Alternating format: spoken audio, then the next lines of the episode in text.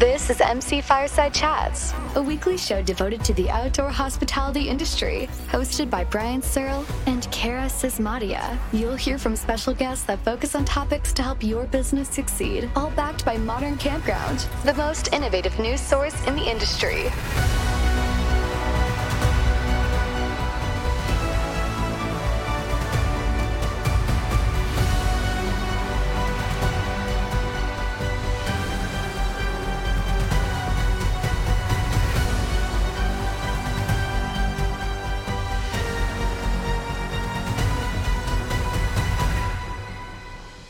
Welcome, everybody, to another episode of MC Fireside Chats. My name's Brian Searle. In my fancy little corner, terrible background. Wish I was at ARVIC with all these people who we have on the show here, but just travel wouldn't let me get down there today. So I've got to at least step up my background and do something virtual next week. But in the meantime, welcome to another episode. Super excited to have a bunch of guests here who are live in Raleigh, North Carolina. We've got Mr. Joe Dumeg, who's going to take us on a little bit of a tour of the expo hall and get set up and all that kind of stuff. We got Heather Blankenship, who's having a little bit of connection issues, but I feel like it's normal during all conventions ever that they don't provide enough Wi-Fi for us to do what we really want to do in 2021. And then we got Mr. Alex Goldman here from Ideal Software. He's going to explain a little bit about what his company does. I'll talk about this, looking forward to the vendor expo and things like that, as well as Mr. Roy Hemowitz. Is that I pronounce that right, Roy? Yes, fine. Yes. Perfect. All right. Some Skyhawk monitoring profit products. He's going to do the same thing. We've got Kara, who I don't even know why Kara's here. She's in Canada. Like we have one. Oh. Yeah. Probably better than me. Like we only need one person in Canada, so I can leave the show if you guys feel that would be better. And then we've got Angela Hilton here, obviously from Modern Campground and Insider Perks, going to take some charge here and join us on the podcast to help us out guests and things like that. So welcome, Angela. It looks like maybe we've got Heather back, but we'll see. All right. So where do we want to start? Like it's super excited. It's OHTE 2021.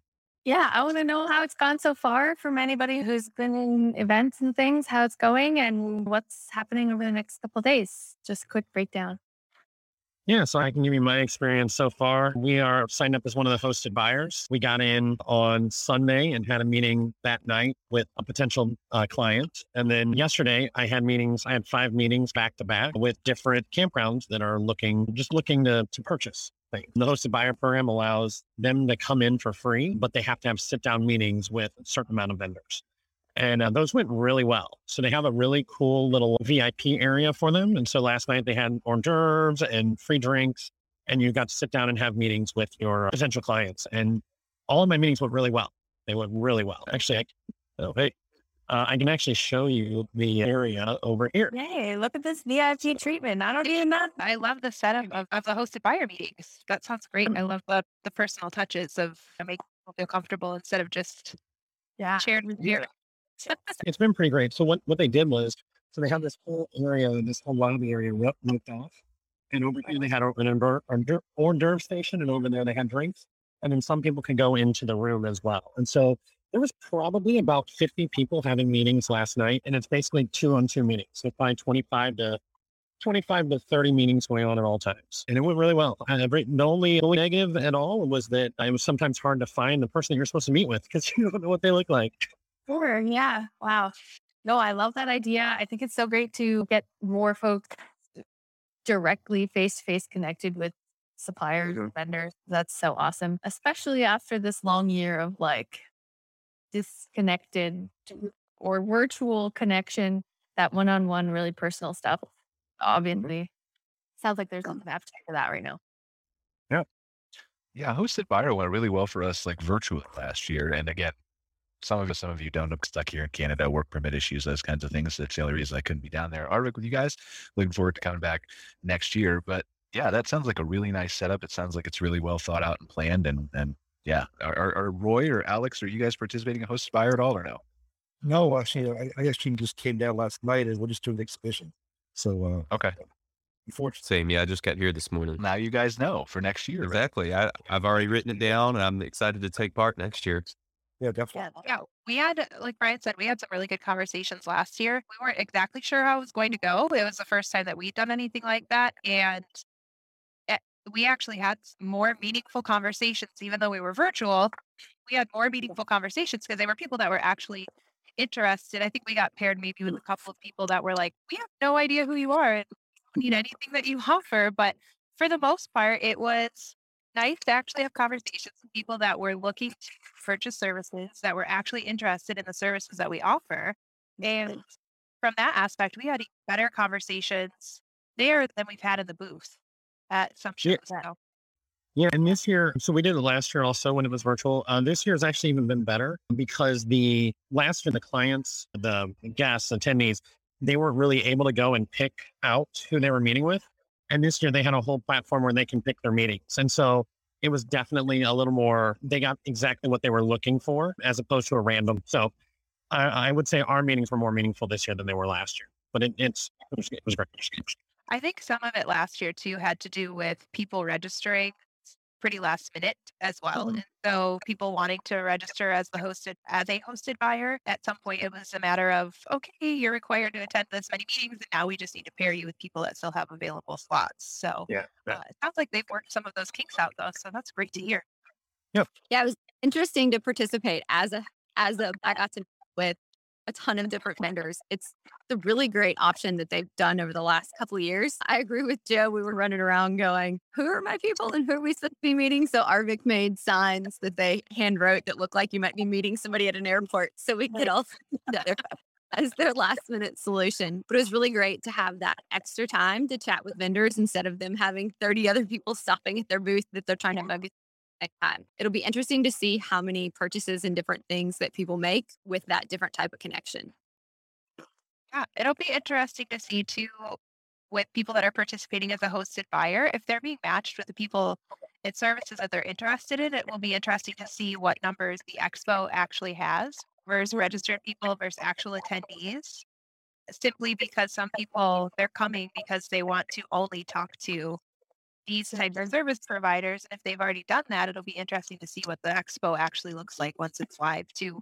Yeah, I agree. I'd be interested to hear about all of those stats and how those things impact. But I think looking at it as a campground owner, I imagine maybe I'm not representative of the sample, but I feel like more than one kind of in-person connection is typically valuable and necessary for me to make a purchase commitment. So that first meeting being really personal and one-on-one and connected, and then being able to maybe stop at a booth again later and follow up would be really valuable to me.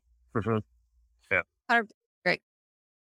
I like that they did the hosted buyer meetings. I should ask Joe, are they doing hosted buyer meetings all throughout the week? I don't know. I had four set up yesterday, and I actually have one set up during the trade show. During the expo. So I don't know how that's going to go. I will have someone else with me. So I have someone to man the booth, but the hosted buyers are actually going to be coming to my booth.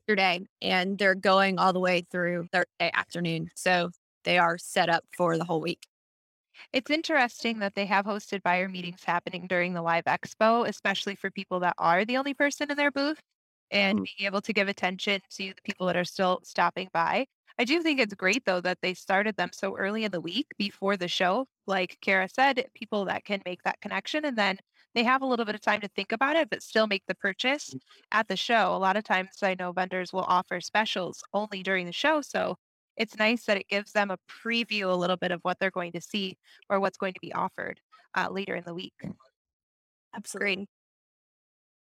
Yeah, I think there's probably a balance if you have more than one person at your booth, but it will be interesting because as a hosted buyer, you probably expect that face-to-face time, and then being in the middle of the trade show, competing with other people. Obviously you can balance that with rows, but it'll be interesting to see how that works. And then again, like you guys were commenting, it'll be really interesting to see if you're coming and you've talked to these vendors, do you still go to the expo? Because we traditionally have seen it, not necessarily ARVIC, but most conferences overall, like they hit the show hard during maybe the first night of the first session, and then it dies off. So does that hold true, or do less people browse the expo because they've already talked to people they want to? Be interesting. Well, how many hosted buyer meetings does an attendee sign up for? They're supposed to sign up for a minimum of 6. And the interesting thing is they had so many sign up, they had to go back and open additional times so that we could all sign up for times. And with some of the things you're saying, y'all are mostly on the vendor side and me being on the buyer side. Right. Way more people than 6 that I have on before the expo is over. So I'm super excited for the expo to open tonight at 6 and be able to go meet with the rest of those vendors. And also because I'm in the middle of the purchase on a new property, my current focus is the alternative accommodations. So even though I got some basic information from those meetings last night, I'm excited to come in and now see the products they're offering today. So that's kind of like it really taking that two-step process, because I got to go up information last night to come and then make my buying decision today. That's an excellent point. Yeah, especially with the glamping accommodations, because you don't have that tent kind of swivel wagon, that thing to walk through like you would during the expo. So yeah, that's a really good point. Heather, you have somebody with you. Do we want to? I don't want to take up his time and make him stand there. That's true. Hit him and figure out who he is, and then we can let him go if he's got other stuff to do. Absolutely. So it's been interesting sitting through all of the classes this week. The big thing is I would say at least 50% of the people in meeting are all developing parks. So when Brian, you said, go find us a vendor that seems like somebody we'd want to talk to, I thought, okay, let's find somebody who can accommodate. So I met Michael yesterday offer a product that has to do with the pedestals when they're developing, and it allows us to charge back the electricity, which is a huge benefit for parks that have seasonal guests or long-term guests, because that is something that they should be doing. And I know I was talking with Peter, who's the chairman of the board yesterday, and they are currently manually reading 280 meters a month. So we've been there like that. Yeah, Kara's been there. It's a really great option. So I'll let you guys talk to him about that. Cool. Yeah, how's it going, everyone? Can you hear me okay? Yep, we can hear you. There's a little bit of an echo with Heather's. Heather, I'm going to mute you temporarily.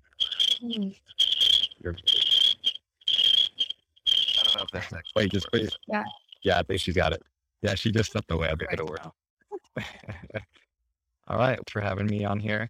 And yeah, just to add a little bit more info. So I'm Michael Revis. I'm Util IoT, and I'm actually here at this event. It was like a last-minute participation. Our friends over at Electrical Woods, they do about a dozen RV parks a year in terms of full turnkey development.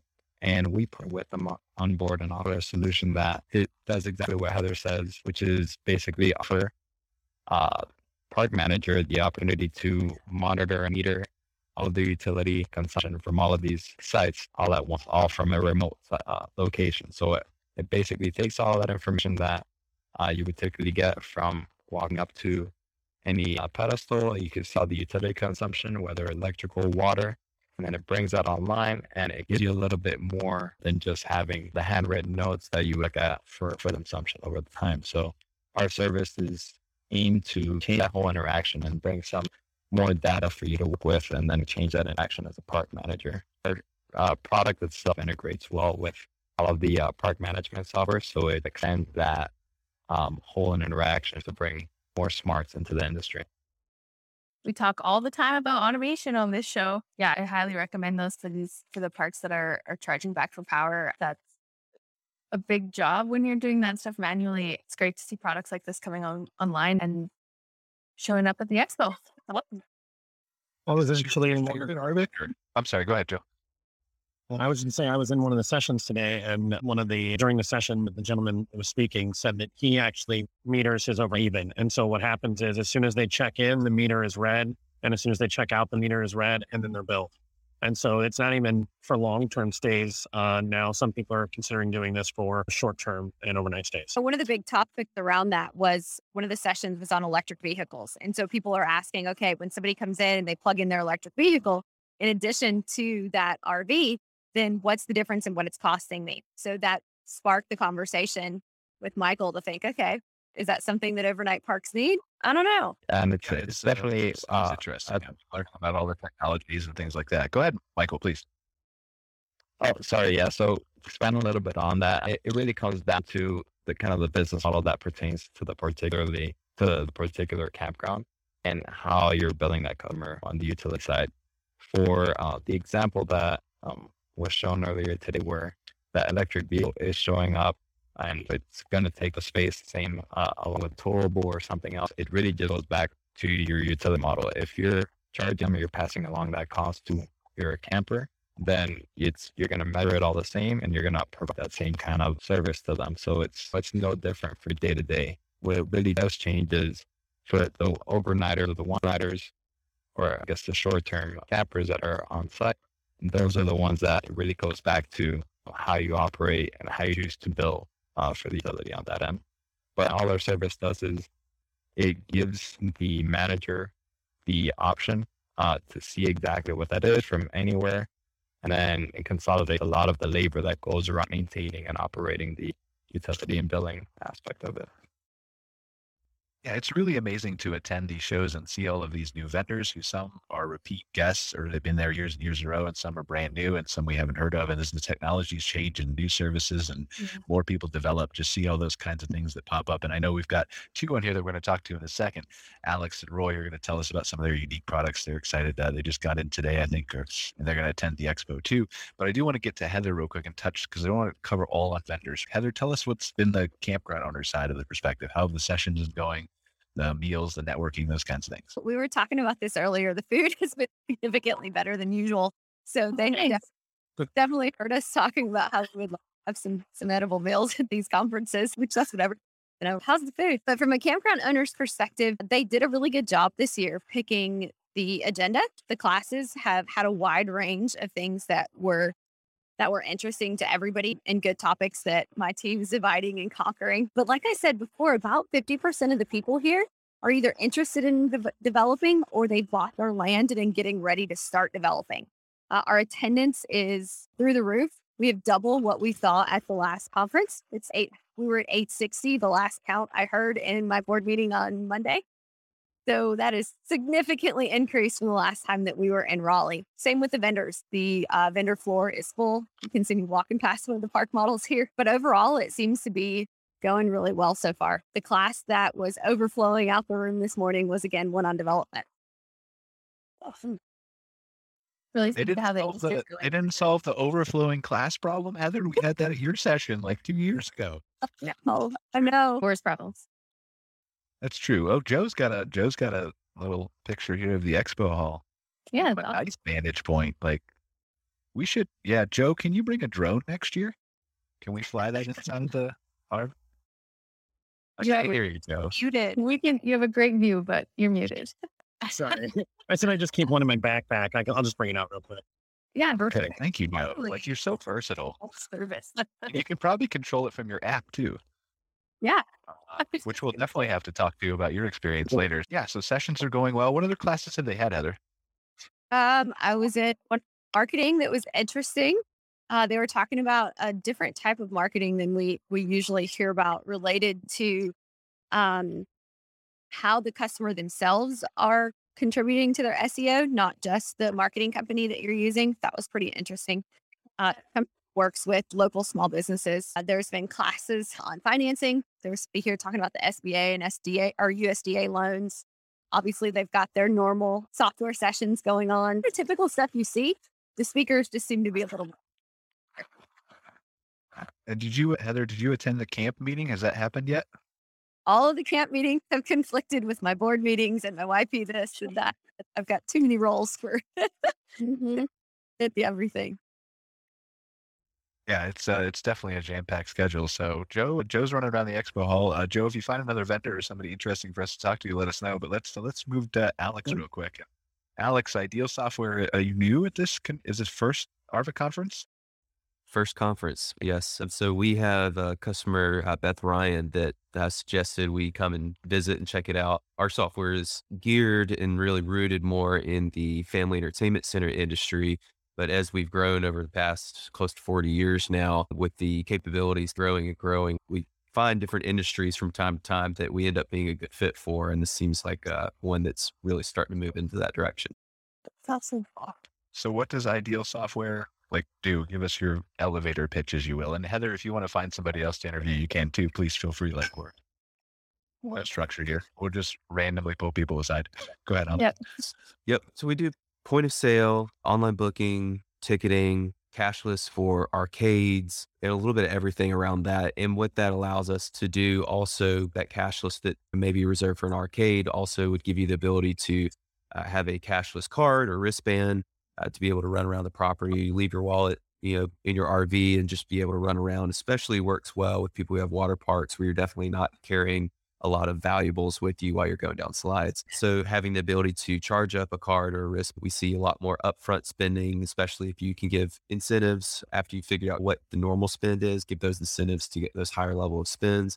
And then of course that convenience of having it on a wristband and just being able to scan it wherever, it feels like that money's already spent. So people feel better about using that a little more freely. So that's definitely a nice side of it. Then we also give you tools for mobile point of sale capabilities to run around and take orders. We've also released an app that gives you the ability to do food and beverage ordering and also manage your wristbands. So you can manage your kids' wristbands. If they're at the arcade and you need 10 more minutes as parents alone, then you can top off their wristbands to be able to be used in the arcade. And we also do have full food and beverage and bars. So we've talked to some people with swim up bars and being able to make sure those wristbands work there. And of course, water parks. I mentioned that a minute ago. We do membership capability, season pass, admission, capacity management. If you have a smaller park and need to manage that capacity. So we try and do a lot of different things. We're not going to do your reservations. So you definitely would want to keep your reservation, but we would do pretty much everything else. Yeah. I really don't see a downside to having a wristband. Cause like you said, number one, the mindset changes. Instead of pulling out my wallet or my credit card or cash, I've got a wristband. And so you're still maybe a little bit conscious of what you're spending, but like you said, there's a prepay feel to it. And there's also not that same hesitation when you're trying to pull out cash and it's right in front of you that you're spending more money than you should. But also like from an everything else standpoint, like it's convenient, like you're talking about swim up bars and arcades and mini golf, like you could have little scanning stations at the beginning of that. So it impacts your staff. And then from a children perspective, it's very easy to steal from your parents' kids. So you don't have to pull out the wallet, get into mom's purse. It's probably just sitting right on their nightstand. So just sneak in at night, get some candy. Because I don't see a losing thing here. Everyone should buy one of these. That sounds like a terrible idea, but I actually crossed into the bad advice section of the episode this night. I think it's a really interesting piece of software, and I could absolutely see how it translates well into this industry because, so many people do have all of these different like channels of income or revenue streams throughout their park, but it's also a great way to incentivize people to book too, because I feel like you said there's that prepay aspect. So you can offer a 2-night cabin stay in a slower part of your season or an RV site, and you could say it comes with X amount of dollars on the wristband. And when you're factoring it all together, like it's not even an expense for you that you're giving them this credit that they get to spend. So I really go a lot of ways with it. It's really cool. Exactly. Yeah. And Brian, something that you're mentioning there, some people like the prepay aspect. Other people say, hey, I'd like to give them an unlimited. Let's just attach a credit card to this and be able to spend that wherever. Now, we do recommend that you don't give your kids the credit card link. So we do give that to the adults, though, and say, hey, if you want to just leave it at home, if you don't want to think about that right now, you can use this wristband to be able to top off your kid's card, and it'll charge your credit card at that time. But we usually reserve that for the families. But yeah, the name of the game is convenience here too. And that's one thing is you look at, it's great for the campground because now they're able to initiate more sales where it wouldn't happen originally, but now for the guests between, again, leaving your wallet at home or even the convenience of I'm sitting at Campfire Site 3 and I need more wood and we need a round of drinks and something else. Having that ability to put that order in from a mobile device and then have just a fulfillment center, some kid on a golf cart bringing stuff. Think about the additional sales there. Again, huge convenience for the customers. I know glamping's getting to be definitely a big thing. And so this plays right into that, but also just customer service side and the upside of the sales is huge. Alex, I'm not a campground owner and you should never listen to anything I say, but what about a dog collar version where they could scan and go on the attractions in the dog park? Like you just put it on your dog's collar and he could just, that's an incentive, like incidental income. I feel like that would work. Yeah. What do you think, Carrie? You have a dog. Like we just put it on his collar. And then if he wants to go up the slide, there's a little scanny thing where he pays $1 and the campground makes more revenue. Yeah, no, I think that's one barrier to this plan that might not take off. Brian, no one treats dogs like you treat ours. No. Yeah. My dog. Yeah. My dog can't go on a slide. Brian, love talking about your dog. I found a vendor booth that has camper dog treats and sell inside. They're so cute. Nice. Yay. Okay, here's my dog's right here. Like you can see she doesn't have my lap. So yeah. She came up to Canada. I feel like always Circle of Life is playing right now. Yeah. Yeah, we can get Riley a collar and have her charge you $1 per excursion. To your heart's content. I have a question for Alex real quick. Go ahead, Angela. I have a question for Alex real quick. I know, obviously, you guys are not a reservation system, but do you guys tie into, do you have any APIs available that tie into any of the other reservation systems so that people can, in a roundabout way, track the entire spend of a single customer? Yeah. Yeah, like I said, we are new to the campground industry, but we are in talks with one or two companies right now, looking to expand on that hopefully soon. But yeah, that's definitely in the plans. Yeah, I could see that being a huge benefit, being able to really track and hone in. Because right now you can only track what a guest is spending if you are using your reservation system to sell certain things, but the reservation systems aren't expansive enough necessarily to be, to my knowledge anyway, I'm not a campground owner, but to my knowledge, not expansive enough to be a full-on POS system of every single thing that you sell in your store. I don't think anyway. And so I could see that being a benefit to be able to say, wow, they use their wristband and this is everything that they spent while they were in my park on top of their reservation fee, and being able to really see the value of that customer. For sure. Yep. And that's definitely the beauty of the cashless system. When they originally get that wristband, they completely fill out all their information, set up a customer profile. And so just like you're saying, I have full view of spend that you're able to see there. And you're also able to do some cool loyalty things on top of that, like saying, hey, if you spend X amount, then you start getting into a VIP club where you get certain benefits. Or even if you come and visit us a certain amount of times in a year, then we can start and put a free ice cream cone on there or whatever you might want to come up with. There's a lot of creative things that you can do to be proactive in getting people to come back or just spend more money while they're there. Yeah, I love it.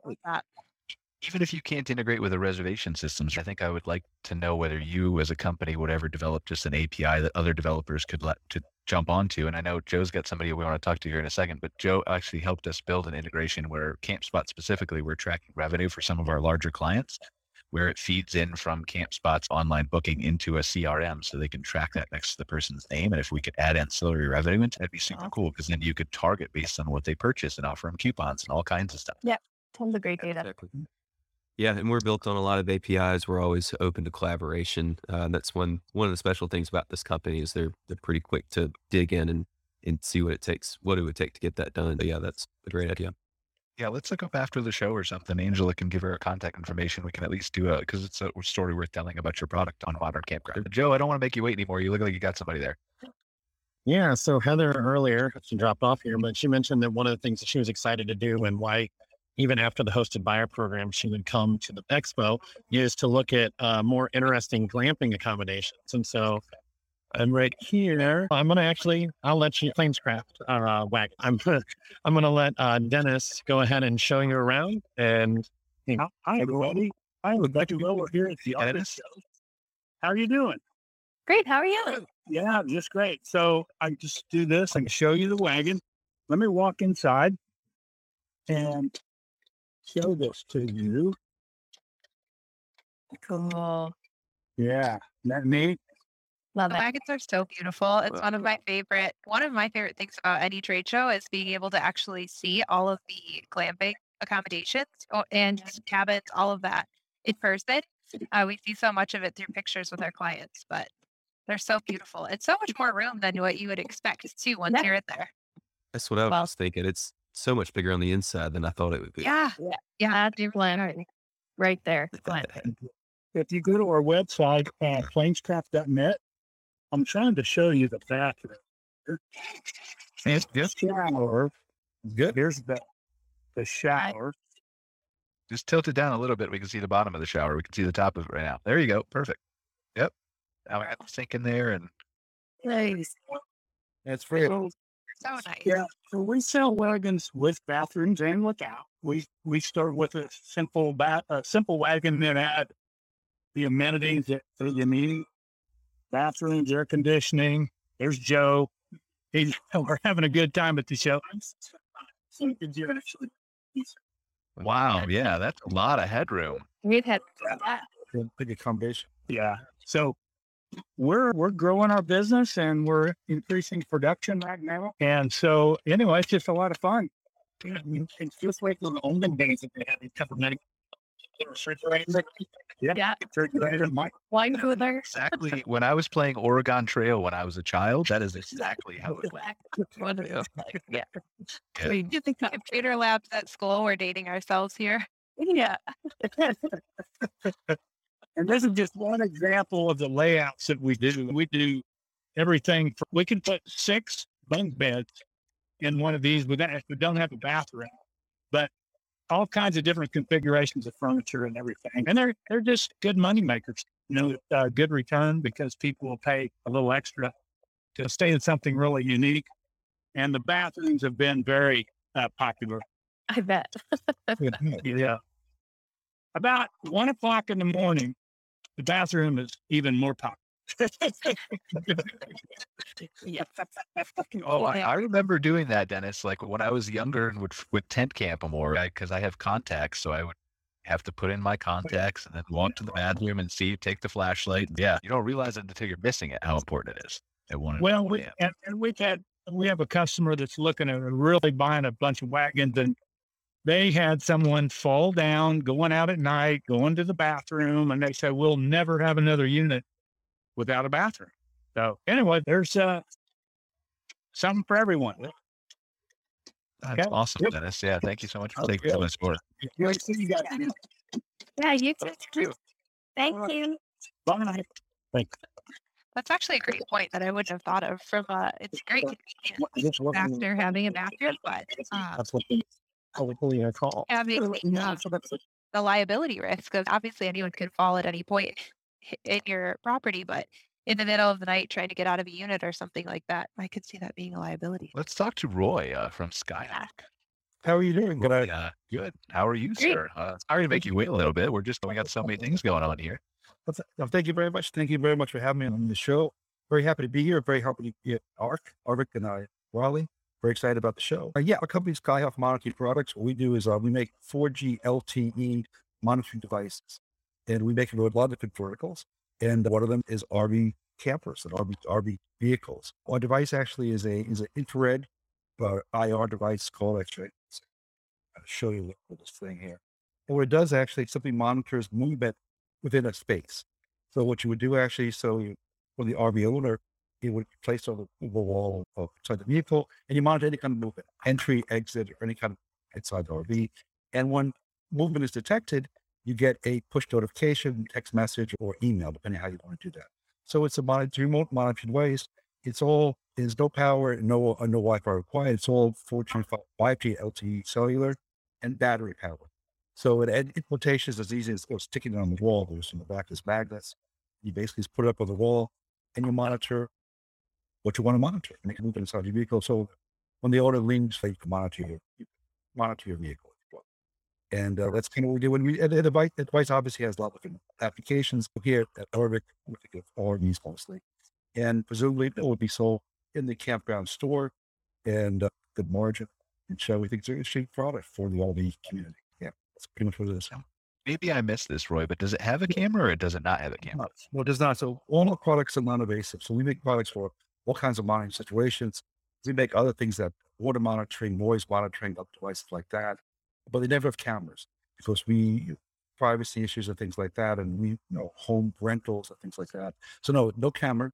It just simply monitors for motion, infrared sensors, if you will. I was just thinking out loud from an RV owner perspective, right? Like, obviously you're right on all the privacy and things, and that's probably the better path to take.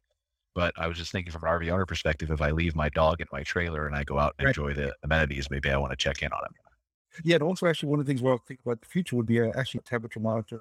Or some kind of like that actually for the dog, for pets that left inside the vehicles. Right. Because we actually have a whole host of different sensors that we attach to devices. And temperature, humidity, movement, accelerometer is a device that actually read switches on doors, things like that. So the device they were offering here, at this show, is simply just an infrared device, just monitoring motion right now. And we're basically just testing the waters in them and kind of the interest of it. I don't think we haven't found any device like that in the RV community, the campground community. Right now, so we are seeing how what digital level is. So we're down here, and we think it's the device is great though. Put them out to the back door of your slaughter, your back door of your house, or any kind of your mailbox, or monitors all kinds of motion. It immediately alerts you to that motion. You can use self storage facilities like that too, with different places where you want to monitor motion, where there's no power and there's no Wi-Fi. That's our model, no power, no Wi-Fi, no problem.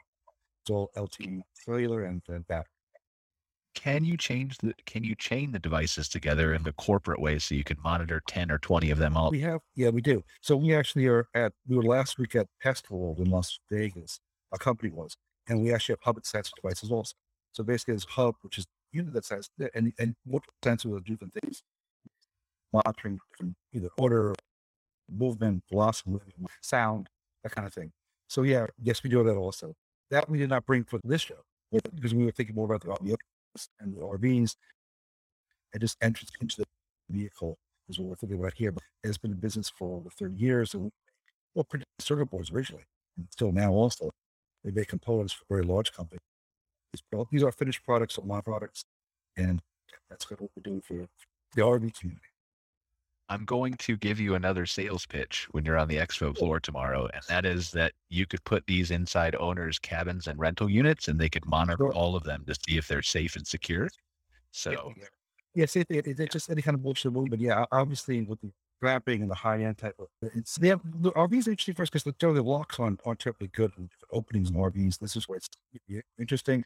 Other places lock pretty well, but yes, you can monitor all kinds of motion. Whatever you want to monitor, any motion, any kind of space. Yes, from a security standpoint, from an ownership, right? If I've got 20, 50, 100 cabins and I have the peace of mind of knowing that they're all secure when they're not being rented or in the wintertime or whatever, then I can imagine a lot of people buying those. Yeah, we have for that a different product. So we have a hub and sets throughout the whole, because it's all line of sight. It's, throughout the whole campground. There's all kinds of possibilities. So we do all kinds of monitoring solutions.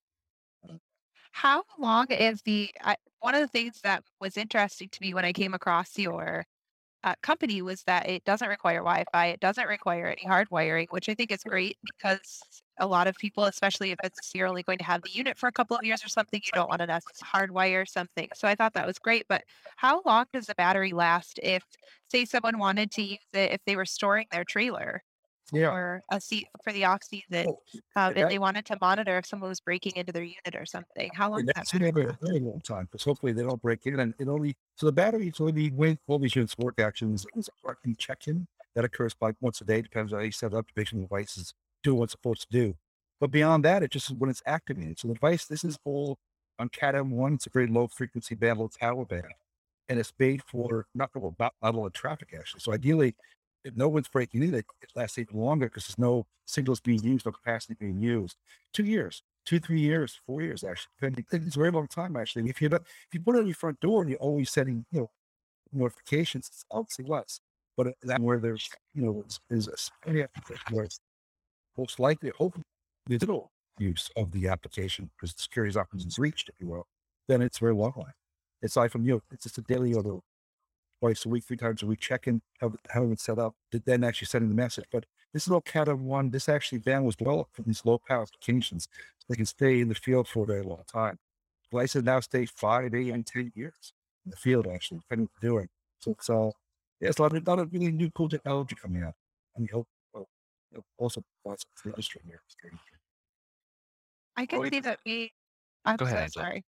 I can just see that being useful if it's like you were saying with the people that have a lot of cabins, and if you're wanting to reserve that battery and they've got a bunch of kids coming in and out during their stay, I could see it being really beneficial if you have the docking station in place, but then you're taking it in and out of the unit as someone's checking in or as they check out. Your housekeeping installs the unit when it's not being used so that you're not burning through your battery, and you don't need to be monitoring the comings and goings of people now they're actually staying at your park. Why can we do that? So there's all kinds of applications for it. Yeah, that's awesome. Yeah. I love that. Well, using the device actually. Monitoring the comings and goings, I feel like there's a use case there, and I don't want to leave you out, Roy, because we did have an interesting idea for Alex. I feel like there's a use case here for you to rent these or give these to your guests. They can just stick them on the outside of their RV doors. And then you can know if anybody's coming out and making noise during quiet time at night and send a security guard or an attack dog over there or something, right? Yeah, there's all kinds of applications to monitoring motion. And sometimes too, right? I leave them at my front door sometimes. I'm not monitoring my dog. I'm not, no. Wow. Oh my gosh, Brian's talking about attack dogs. We all know everybody has breed restrictions, and we all know that's a hot topic in the industry. Yeah. The owner doesn't have breed restrictions, just the guests. So the owner could have an attack dog. The insurance or one of those, one of the robot dogs, like the Boston Dynamics one. You could have a robot dog that's just deployed with an automatic gate whenever somebody leaves their RV after 2 a.m. Terrible. Could be all kinds of things. Terrible. I see those at every campground we go to. Robot attack dogs. Not everywhere. Every campground. I guess I'm late to the party then. I thought it was an original idea, but yeah. Everybody better snap those up before Christmas. Here are all the rage this year. Joke. That's the case. And those in-camper bathrooms are probably a better investment than we originally realized. See? Force them to upgrade their... So this is holistic, right? You can force them to upgrade their accommodations to include a bathroom if they don't want to be attacked by a robot dog. That's more revenue for the campground. It integrates with Ideal Software because we can track that higher revenue and CRM. I never cease to be amazed. Each week, I think that you demonstrate all the clear reasons why you're not a campground owner. And then the following week, you're surprised me with the management to outdo himself. I know sometimes he says things to me and I'm like, how does one even come up with that thought? How does that not even enter someone's mind? I feel that he has to have a bet with somebody. There's words that somebody gives him like 5 words and he has to use them in a sentence on the show. So I think we should see if we can orchestrate that, Joe. We will. We'll start that next week. That's right. Angular or Carrie, give me the words. You guys decide. So Brian, I want me to walk you around a little bit. And can you flip the camera around and maybe just walk through and show us the expo floor and talk to us while you're doing it? Or does that work? I don't know if I can flip the camera around, but anyway, that works too. Yeah. This is a glamping tent from Davis Tents. And so they're not here, so I'm not going to go into their tent, but then look around. There's a that's pretty. Mm-hmm. Yeah, it's on a nice wooden floor platform. So, and then over right next to it, over here, is a Treehouse yurt. They have only half of it set up right here, but it just goes and wraps around the tree. And then it's like a yurt. I don't know. I haven't talked to them, so I don't know if it's off the ground or sits on the ground or how that works, but I saw it and I thought, well, that looks cool. Yeah. You could what if you build a realistic looking tree and have an elevator, like a bell waiter inside it, where you can put the food up and yeah. They'll put bell waiter on their word salad list. Right. Yeah. I was going to say, did we start the game already? I can do this. I know I can do this. So we're going to have fun. Challenge accepted. Actually, I'm coming over here and does have a familiar face. Casey's over here playing backs. Hi. Hey. Playing what? Playing cornhole. Right on. Every year bring something to the table here. I heard there was going to be liquor. They get different bags. They get free reservation software for a year. So that's right on the list. They said I heard there was going to be beverages.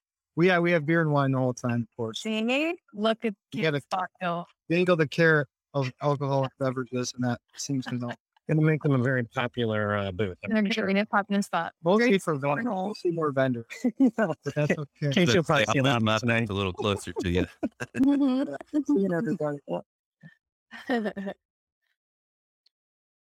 Nice. Yeah, they always do something elaborate. I know a couple of the people are probably doing it too. I remember Staylist in 2019, I think, had a little, a storage container that they cut out and had their booth set up inside. And so there's always really cool, elaborate setups. Yeah, we'll come over to the dirt, and they actually brought an RV in here, so I'll show you guys that too. I think the real question that I'm dying to know is: are there puppies? I have not seen it. I heard that they were going to be in, but I haven't seen it. Paula thing, and Paula's not there, so they were planning to do it. Well, when they had talked about possibly having in person last year, they said they were going to bring it back, and. Honestly, that's the only reason I went to ARVIC in 2019. They're puppies. You tell ARVIC that? We're not supposed to say that out loud. I'm only kidding. They'll bring the puppies back then, hopefully. You walk out of the banquet rooms and there were literal puppies that you could just pick up and cuddle. I don't know how there's anything bad about that. Great. Yeah, so you can see here. The dirt. Oh. Nice. Yeah, they brought it in a old Class C or Class B van. So nice. Ooh, very cool. Can you win that? Can you enter me for? Is there a draw? Yeah. Can you just I should look for the rest of the show, Cal? Can you just stand there and enter all of us and so all the watch you? I don't think it has a drawing, unfortunately. Maybe we could just create one. We can convince them that just auction off the van and don't even know it. Yeah, you're going to give it away for them. We have 9 minutes. It's fine. You guys just have some time, or whoever wins it, show up and be like, "Hey, that's mine. I won it. I won that." Yeah. Unfortunately, all of the people that they have 3 people at their booth, and they're all busy talking to people right now, so I couldn't ask them questions. Yep. Great. Yeah. It's awesome. Trade show hasn't even started yet. They're cool out. Where's your booth? Right by it. Well, actually, right under the 500 sign. Mine is not near as interesting. I didn't bring my Class A motorhome in here, but that's our setup. Right on. And unfortunately, since we're traveling right now, we did not get to bring our 6 foot tall Android phone. So it didn't fit in my pocket. So next year, he'll run some. I would probably have a booth there if my booth wasn't stuck in Missouri at someone's. Pretty sure there's at my house. Yeah. Yeah. Because I was smart and didn't foresee COVID coming and not being able to get to Missouri again. But anyway. So wait, your booth is at Joe's house? Yeah. My booth is at Joe's house because Joe was driving it around for me a couple places to the state shows last year. And I am. And then COVID and then all the shows got canceled. And so I think we went home from Wisconsin and I never had a chance to get it back. So. What are the storage fees at the Duming's house for? They should be a lot higher than they are. My camera off the show. How do I cut her off? My 9-year-old daughter was telling somebody, we just redid our basement, and she was telling somebody about how we have a bathroom down there. And she goes, "We don't have a bathroom down there yet. There's going to be one right now. It stores Dad's friends or Mr. Brian's stuff." Wow, you should be charging some fees. Seriously. Yeah, I can offset that with good sidebar advice for your children as they grow. I'm really good at that. So. Careful what you wish for, Joe or Brian might ship 6 or 7 perky robots to your house. Giant ones for your children to have. I think if I started charging a little bit to Brian, he would be more inclined to send more stuff. He's like, I'm just going to do this to annoy him, and even if I have to, money's worth. She's on board for storage. Yeah, really. So what is this? This is some water equipment for kids to play on. Cool. So can you crawl through there, Joe? I don't know if they want me crawling on their stuff. I might pop it. Oh, all right. So that's true. They have a whole on their booth. They have a whole setup here. It looks pretty cool. We went to a resort a few weeks ago, and my children loved playing on these. They had so much fun playing on these. Rose says there's no room for robots at the Dooming's house. Brian. That is definitely true. Oh, Rose is watching. There's always room for robots, Rose. And if not, I can send suckers and candy and brownies and all kinds of things. I give that to Angela's children all the time, or at least I attempt to virtually. Oh, that's pretty. Joe, what's that? Oh, that is pretty. This is, I guess it's Safari Camp Masters. I'm not sure exactly. Oh, my God. And Master. Yeah, they do such a great job. Well, just hold. I feel like it's close to the size of my house. But then it's also the seating area. They're huge. They're really huge. The seating area out front. Out front? Yeah. Yeah. It's so pretty. I just, I love it. I want one of those. Joe, we're going to start a drawing for that one too. Just enter Kara and no one else. We're just raffling people's things off without their knowledge. It's fine. And then here's a bush tent, safari tent. Neat. Nice. So this is actually a real, it's heavy material. Real. Wow. It's got, I don't know if that's a second room or if that's a book. Very dark. Oh, no. Oh, sorry. It's too dark for you. It has a second room in there. I guess it uses a seating room or a sleeping room for kids. It's probably big enough to put in maybe a twin size bed. Nice. Okay. So yeah, see, that gives you all kinds of different accommodation options that you can put in different areas of your park, and you create little villages and all kinds of things. Yeah. I love the idea of just adding these really unique experiences to your park. I definitely would be exploring having a couple different types of these if I was still an operator, for sure. They're not here, but we were just at Cherry Hill Park in Washington, D.C., and they have these glamping pods. I haven't seen them before, but it's just a little pod that has 3 beds in it. But they would be really cool instead of just your traditional tent camping. So for a really small glamping site, I would think they would have a great return. Yeah. Wow. Oh, so many great ideas out there. And then we have a regular park model over here.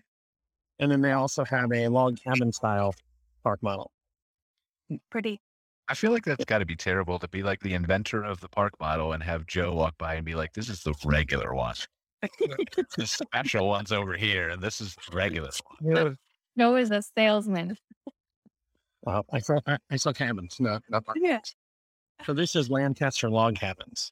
Oh yeah, which make beautiful cabins. They've been on the show before. They're handcrafted and just really, it's real. Family owned company, if I remember correctly. Yeah, Pennsylvania. Yeah, well, here in Cleveland, but there is a family in there. So stay, like actually staying.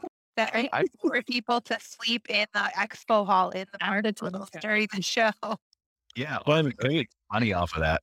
I think. I don't know how many campground owners want to go and spend time in a semi campground. We just got away from they just left the park. They're just added to the house and buy your program.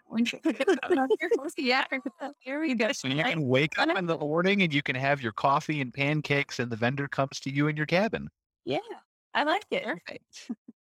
Now we're all offering great ideas. It spiraled really quickly. Yeah. Joe, I appreciate your time so much helping us. I wish I could be there in person. Yeah, it's a shame, but thanks for, giving us the next best thing. I'm sure my walking through here is almost like real life. Yeah, absolutely. Pretty close. Exactly. Yeah. Next year, you're going to have the drone and you can get some VR 3D goggles that we can tour. And you're going to have to ask Rose if I can buy a drone for that. Firing check. She said yes. Yep. Done. Rose already said yes. So I'm waiting for her to yell at me in the comments saying no. Literally, I have the chat pulled up and I'm waiting for Rose to comment in there. Or just find there's got to be a drone vendor. We can just have a giveaway for you, Joe. Oh, he left. Yep. So. He's gone. Rose probably found him and was like, "You need to leave the show right now." Right before so many things. Leslie's asking in the chat if there's a list of vendors and contact info. I'm guessing that's at ARVIC's website. Yeah, I think they have the list of the vendors. I don't know if they provide the contact information, but Leslie, if there's anybody that you want to get in touch with, just shoot us an email and I'm sure between all of us on the show, we can figure out how to get your contact info or something like that. But So, some of the profiles, if you're looking at the actual OHCE website and looking at the list of vendors, when you're looking at the floor plan, then you can click on different booths and you can see who's where. Some of them built out their profiles, some of them didn't. So that's actually how I found the people that joined us today. So the people that actually had information saved on their booths for contact is who I contacted. Yeah, it just depends on who you're looking at. So I'm going to, Leslie, just pop this into the chat on the Facebook channel too. It's just the OHCE website. I will get that in there for you. I could also just PM it to you. Rose said she was distracted, but it's too late, Rose. Sorry. We already said Rose, that you could get a drone. Oh, he's back. Joe's back. Oh, yeah. I mean, he was playing the drone and that's where he left. Joe droned with this orange feed he's going to make off of brownies. It's fair. It's a valid point. There we go. I like it. That's fine. Storage for drones. It's a new company. Yeah. Direct trades. We only accept payment in drone. It's an awful business model. Just so you know, Brian's going to run with it. Just wait. Like, I see it on the tip of his tongue. He's ready to go. Guys, this has really spiraled so quickly. I just, yeah. I know we're almost at an hour. We're almost out of time. Do we have any parting thoughts? Let's give Roy and Alex, who are still on with us. Do you guys have any parting thoughts? Tell us, for the people who might be watching who are at ARVIC, booth numbers, times of the expo that we're going to be there. Yeah, well, I'm with the start 5:26. We're there whenever it's open. I think 6. Alex. Yep. Oh, I'm sorry. Roy was cutting in and out a little bit. So yeah, Roy, one more time, Roy, your booth, 526? 526, and tonight, 6 to 9. Okay. 8 to 4 was the show. Right on. 6 to 9 tonight, 8:30 to 4 tomorrow. Cool. Alex, booth number? In Ideal is at 1417. It'll be same time. 17. Okay.